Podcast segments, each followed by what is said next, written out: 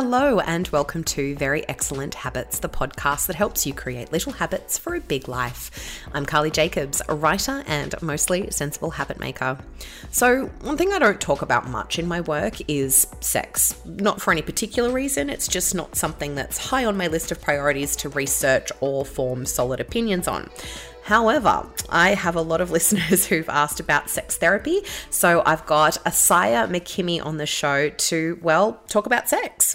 She is a ridiculously qualified sex therapist with a master's degree in relational psychotherapy, a master's degree in science in medicine, sexual counseling, psychosexual, and a postgraduate diploma of sexology, just to name a few of her many qualifications.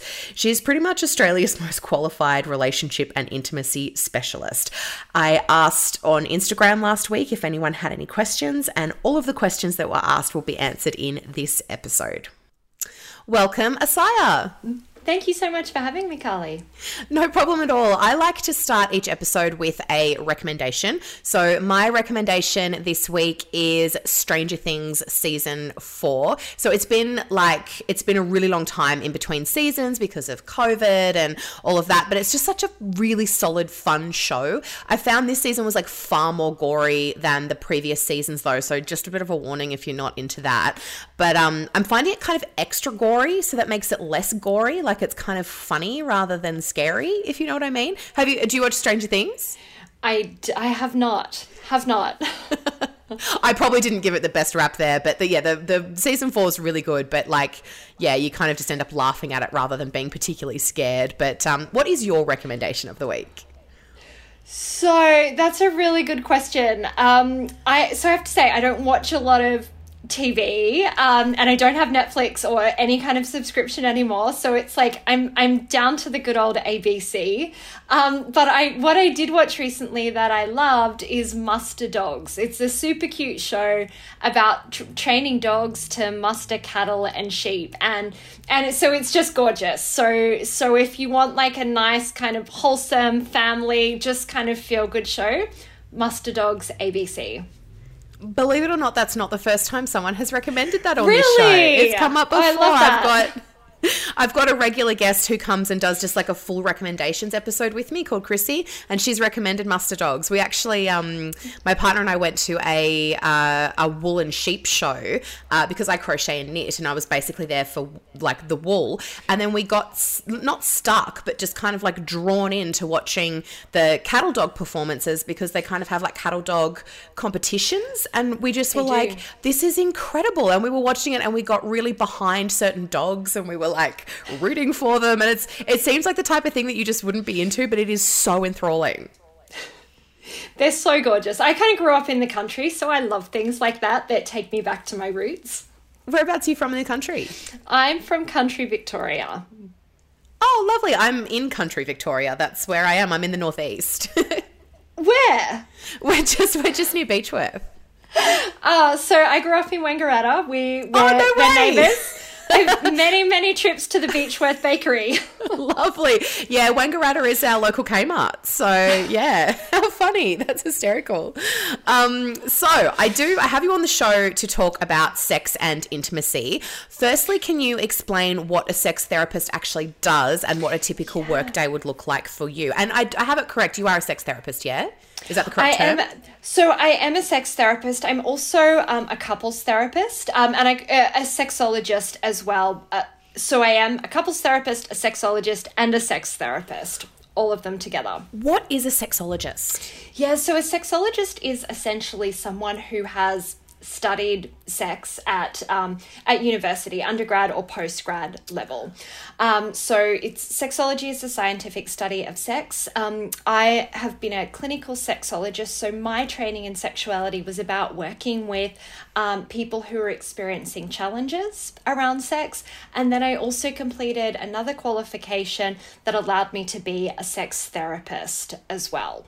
So there's a lot of crossover here, but sex therapist is a correct term as well. Yeah, so you've just got all the qualifications then. oh, yeah, I, I spent a lot of time studying sex, intimacy, and relationships.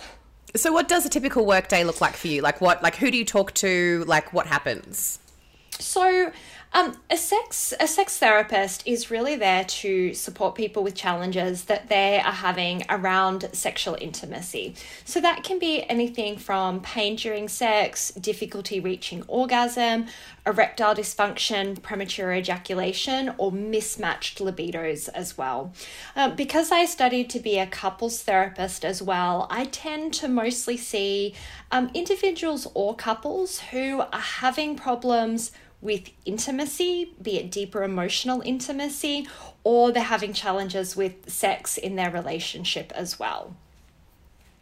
So it sounds to me like you're qualified to figure out whether or not it is like physical or emotional. So that seems like that would kind of be your first port of call. Like, is this a physical issue or is it like a psychological issue?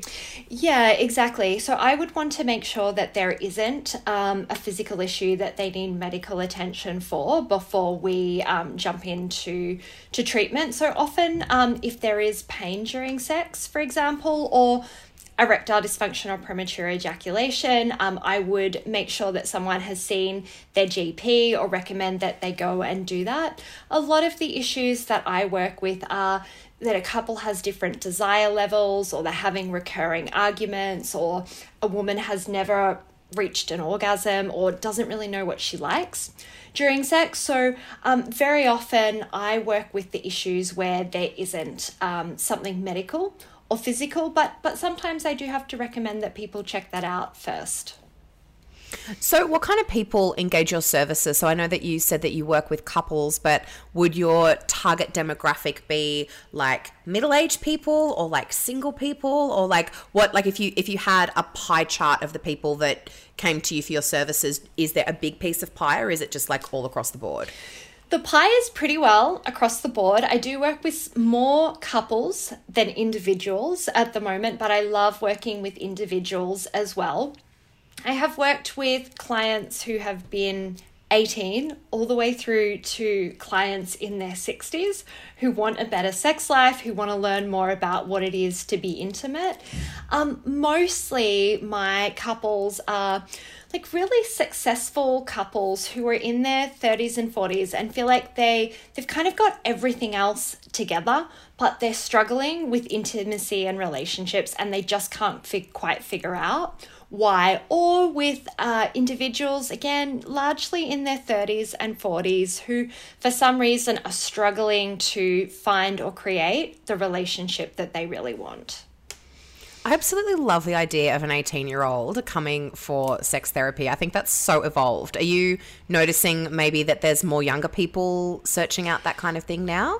You know, it is totally across the board. I think I'm seeing more people at at kind of both ends of the spectrum who, you know, a, a lot of couples also kind of later in life saying, I feel like I should know this, but our sex life has never been what I've wanted it to be. Can you help us? Give, can you know? Can you give us some tools or some tips and tricks around this? Um, or women who are deciding in their fifties, I've never had an orgasm, and this is something that I'm no longer li- willing to to live without. So I, I feel like over the last 10 or 15 years, it's become more socially acceptable to talk about sex, and there's more kind of out there where people can kind of access information and feel like, oh, I, I have more of an idea of what I'm missing out on now. And uh, they're also realizing that there are people they can go to to talk to about it. And also, kind of like the advent of the Instagram influencer in really niche circumstances. Like, one thing that's popping up a lot for me on Instagram at the moment is like um, neurodiverse uh, people on Instagram. So, lots of like ADHD Instagrammers and uh, people on the autism spectrum Instagrammers. And, and also, I think things like sex therapists are, are, are coming onto the platform as well and just being really niche on those subjects and making people be like, and, and it just like tiny little snippets of things. It's like, Oh, pain during sex. So someone can be like, oh, wow, that's a thing. Like other people have experienced this. So, you know, like this is what people are talking about. Absolutely. We're realizing what's not normal and what all the possibilities are as well. Yeah, definitely. So, what would you say are some of the biggest mis- misconceptions around sex therapy? Oh my gosh, I feel like there's there's so many you know, when I think of couples therapy as well, because I, you know, I'm, I'm so often working with both, I think one of the biggest myths is that things have to be really bad before you reach out and see a therapist, or, oh, there's something wrong with me if I need to go and see a therapist. And that I think really fits with another myth that is we should be able to figure it out on our own. We shouldn't have to go and find out information relationships, sex should just come naturally. And the truth is they don't. Sex and relationships are skills that that we learn and we get such a terrible education in our society about them. Um, it makes sense that there is so much that we just don't really know and understand about it. So I would say they they are probably the two biggest myths that that I hear. What would you change about uh, sex education in schools if you had the chance? Oh my goodness, so much. so much. I mean, I, I don't know about you. I'm guessing we probably had a really kind of similar education, and so many people listening can probably relate to this. But, you know, we got kind of taught the basics, the biology, and largely we got taught how not to get pregnant. But there is so much more consent, pleasure, what our bodies are capable of, intimacy, how to talk about sex, the differences that we can experience around sex, and that there's a whole spectrum of normal out there. Yeah, absolutely. I think that our generation, particularly, would have really benefited from any other education other than the very basic one that we got. And I went to an all girls Catholic high school, so mine was oh, even wow. worse. It was. Yeah it was very much abstinence, um, but also if you must, then use a condom, and that was pretty much it. That was yeah. like the whole thing that we got. So, thank God my mother was a um, sexual health nurse, so I was the one that was giving all the oh, fantastic to everyone. but yeah, I do think that like young kids can absolutely benefit from being taught more about as the things that you were saying like consent and pleasure and that kind of thing because mm. it's just like it was it was just bypassed like it wasn't even a thing that was considered Completely. And so we can then often think, oh, there's something wrong with me, or I should know more about this, or why can't my partner and I talk about sex? Why are we arguing about it? Because we never got taught. Yeah, and also I think that I think both boys and girls can benefit from that conversation as well because I found that like girls are obviously really embarrassed to talk about it, but I think that we talk about it a lot more freely than boys do, and in a more kind of um, honest, I guess even medical sort of a way than boys do. Whereas boys are likely to just not talk about it at all or talk about it in kind of like a, a, a macho sort of performative way much more of a, a jokey way. We we have I I think both um, both genders really struggle with with sex and often in really different ways. Women get a lot more fear and shame around sex. Men have shame around it too, and they also have the pressure of they should know what to do. Uh, so some some differences there, but oh my gosh, I wish we all learned to talk about sex more openly. I wish we knew how our bodies could experience pleasure. I wish we knew what was normal. Oh, we can only dream. We can only dream. um, so, is intimacy and sex therapy somewhat harder than regular therapy because there are more people involved in it. So I like when I was looking at at the type of work you do, I was like, it's mainly couples work. Like, how are you getting two people to commit to to seeking help on that kind of thing? Yeah, it's a really good question. So I, I also lecture um, in uh, couples counselling, um, and my students would say absolutely yes. It's harder when you have two people in the room. Um, look, I, I couples therapy isn't for everyone, um, and I would certainly say to to anyone who was looking for a couples therapist, um, find someone who specializes in the area because it is a really different um, set of skills, and and not everyone is really well trained in this area. I personally love doing couples therapy. I love doing sex therapy with couples as well. Uh, I think it's so rewarding to see how a couple can change their interactions once they've been working with me um, for a period of time. But it certainly has some extra challenges. Uh, very often, one person wants to be in therapy more than the other one does. One person is like, "No, I don't think we need it. I don't think think things are really that bad," and the other will say, "No, no, I, I really want us to do this. So there are definitely extra challenges uh, with with doing work with two people, but so so rewarding. How long did it take you to like hone your professional uh, persona around that and not just take sides immediately. I feel like if oh. I was a couples therapist, I'd be like, well, she's in the wrong here and you're in the right. And you just can't say that in a couples therapy session, can you? No, but I the way that I see it is that a relationship is created together. And so each person might bring different different aspects to to the problem but it's really created together. So it you know it kind of did take some time um i i suppose but now I, I really see it as something that a couple is in together.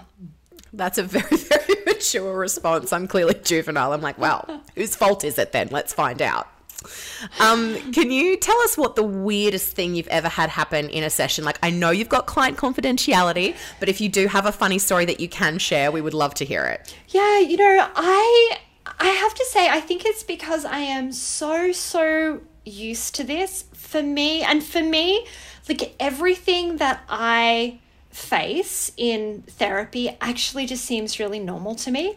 Like I I don't have um I don't have things that feel kind of outside the realm of like it's like oh yeah of course people struggle with that. Oh yeah of course that's an issue. Like absolutely. Um so um i mean sometimes um I mean, sometimes there are funny things that happen um, in the session. Like my clients will often say, "Oh my gosh, we actually kind of laugh in here much more than than we thought that we would. Like it's actually more kind of light-hearted than we than we imagined especially once they start reconnecting.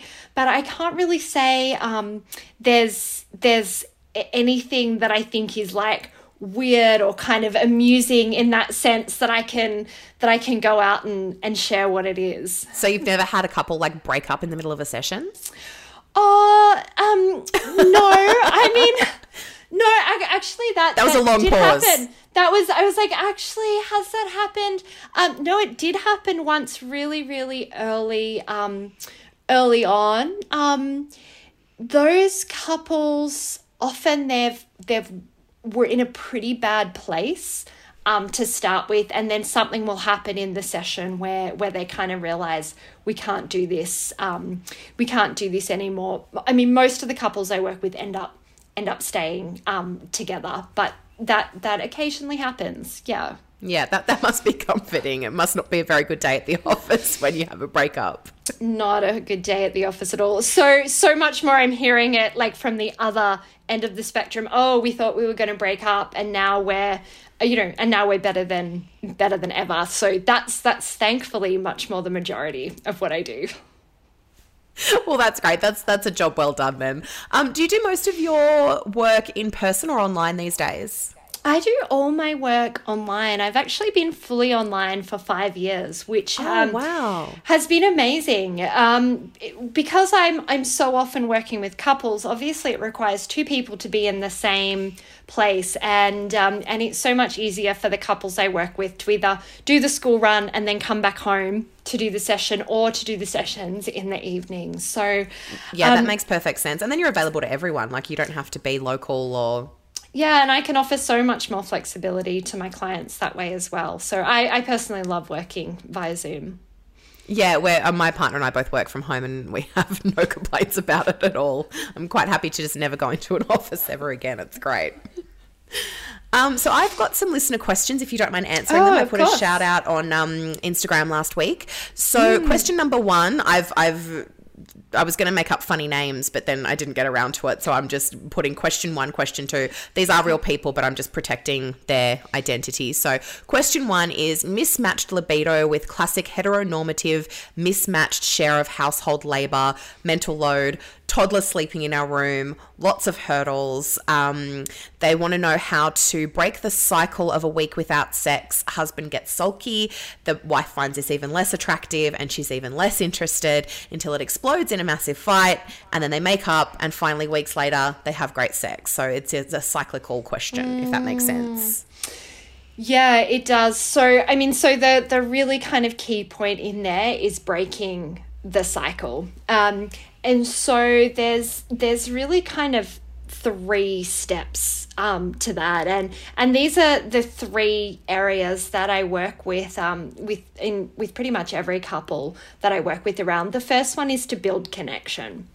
So, um, making sure that they stay good friends, have positive interactions together, feel valued and appreciated and respected by each other. And so, that can be setting aside time to just sit down and talk with each other each day as as that connection builds the kind of frustration of the lack of sex is likely to go down for the higher desire partner, and the desire to have sex is more likely to increase for the lower desire partner, who usually wants the kind of emotional intimacy first. I'm also learning tools for better communication.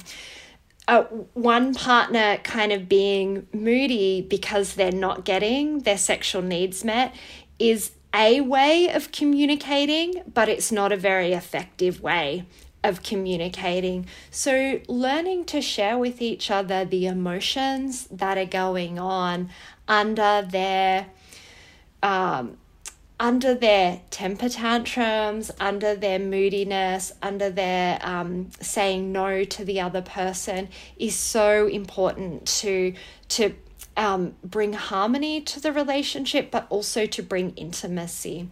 So, once a relationship has more connection and better communication, then a couple can take on the challenge of mismatched libidos as a team rather than it being something that they're on opposite sides around. And so then um, I would encourage them to start building in ways of being physical with each other and playful with each other and giving desire a chance to to respond to that. So there's quite a few steps in there. Um, it, it sounds like quite a complex situation for for that couple. Uh, that was a fantastic answer. I think that that listener really got their money's worth out of that question. I do really love the, the, the tip about it always coming back to intimacy first yeah. and working on that. Not not physical intimacy, but emotional intimacy. Like I, I really appreciate that connection. That's a, a really good thing to, to point out to to the listeners. So question two uh, is it okay that I don't orgasm when I have sex? My boyfriend does every time and I don't, but I feel satisfied and happy. Is that okay? Yeah, I feel like um, that that listener has absolutely answered their own question. As long as she feels satisfied and happy about it, there's absolutely no no issue. Um, very often for um, for women, but men also, they don't feel like orgasming every time they have sex. It doesn't mean that they didn't enjoy it. It doesn't mean that their partner's doing anything wrong. It doesn't mean that there's anything wrong with them. There are lots of different ways that we can engage in sex and enjoy it. Where issues can sometimes arise is, for example, if that person's partner is kind of feeling um, embarrassed or ashamed or inadequate because they can't make their partner orgasm. And of course, we never we never make someone orgasm, um, but that's where challenges can arise between couples. Um, and it's often difficult to explain to a partner in that situation that your partner's still enjoying herself. She just doesn't necessarily want to have an orgasm. So, just on, on another note, if someone, uh, particularly a woman, is um, not orgasming during sex, where is a good place to start for that? Because I have had a few people come to me and, and talk about that before. Yeah, so um, there's a, a, couple of main reasons that women struggle to reach orgasm. The first is inadequate foreplay. So, women's bodies need at least 20 minutes of foreplay in order to fully prepare for sex. And most couples, when they first step into my office and tell me about the challenges that they're having, I'm laughing. Would have nowhere near already. that. I'm like, oh, really? Okay, cool. Note to self. Very important. Foreplay is core play. It's so important. Actually, it can really enhance enjoyment for um, for for both men and women. Actually, so increase foreplay, you increase your pleasure. When there are when there is deep kissing, uh, genital touch with your hands, and oral sex included in that foreplay, uh, you're going to increase your chance of having an orgasm even further. Um, one of the other main reasons that women struggle to reach orgasm is because during penetration sex, they don't get the direct clitoral stimulation that they need in order to reach orgasm. So, adding in direct clitoral stimulation uh, is one of the, the other ways that we can increase someone's chance of reaching orgasm. Perfect. That's wonderful advice. Uh, I've got question number three. Uh, so, tips for when work life affects your libido and how to get it back. And I just wanted to add on to that because I was thinking about this question when you were speaking before about couples that come to you for, uh, like you were saying, kind of like couples in their 30s that, uh, you know, just don't have enough time and that kind of thing. And I'm just kind of thinking, in the bit, like, they've got time for sex therapy. Like, I, I think this is kind of a very, a very big, broad issue where people are just kind of like, I'm too tired. Um, my, my life is overwhelming and I just don't feel like it. Yeah, so there's there's a couple of things that I think are are important. Um, one is that we often have to reduce the stressors in our life, like really look at are we overcommitting to um, to work, to a social life, to trying to fit too many things um, into our day?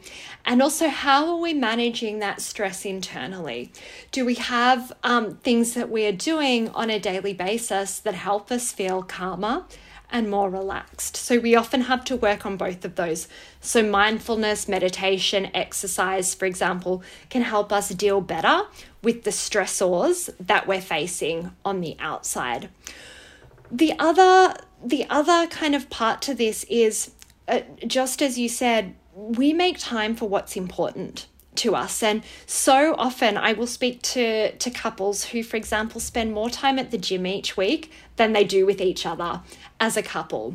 Uh, and that is one of the benefits to to sex therapy. You book it in your diary you show up and then you're having the kind of conversations with each other that you wouldn't just kind of have while you're both you know cooking dinner or watching watching tv so even booking time in your diary um, where you can sit down and talk, or booking time for what I call an intimacy date or a bedroom date can also be really helpful. Instead of just expecting intimacy to happen at the end of the day when you are both tired and stressed, giving yourself time so you can get into the moment and de stress can, can help you start to fit that into your lives. That's perfect. Thank you so much. That just about wraps it up. But I do like to finish the show with a little segment called Kicked Ass and Kicked My Ass, where we each share something that we kicked ass at and something that kicked our ass. So I'll start. My kicked my ass this week is that uh, our three year old has just had this on again, off again, runny nose, and we just are, are, waiting for it to turn into something hardcore, and it kind of won't. And it's we're in our third week, and we're like, are you going to have like four days off school, or are you not? So we're just kind of working like demons, trying to get all of our work done when she's here, and then just being like, can we send you to school? I don't know. Like, I, it, it's just, it's just such a tease. It's driving us nuts. We're exhausted.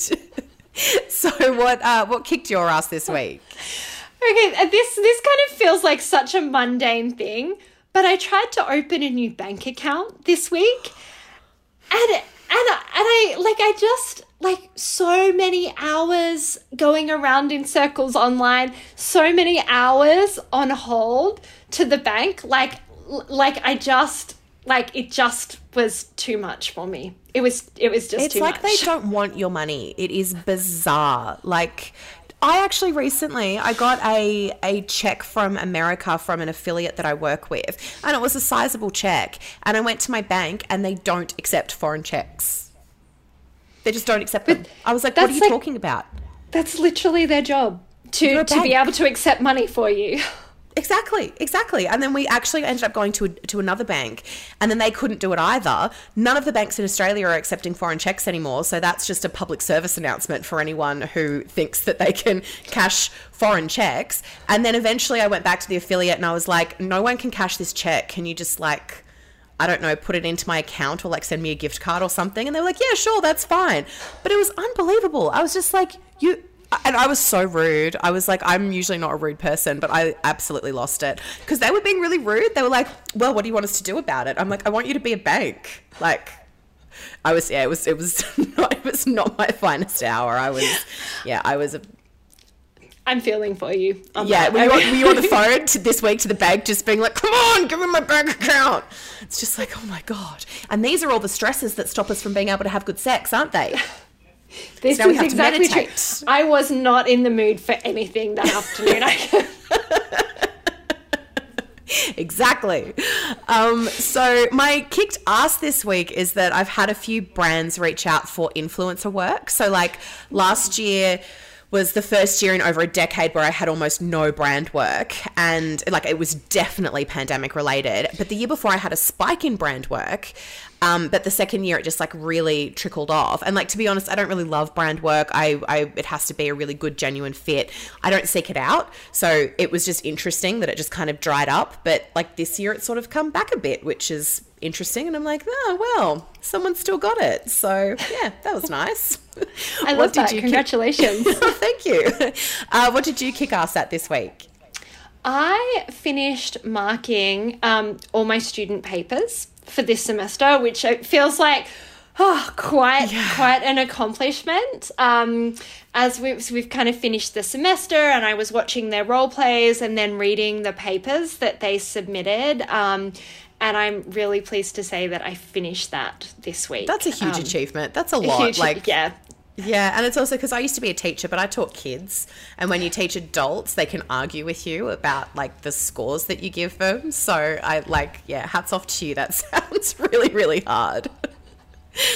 So, thank you so much for being on the show. It's been an absolute blast. Uh, we also have a freebie from you that I will give some um, some details about in the outro uh, and how you can download that. But I will give you all of that information. But thank you so much for being on the show.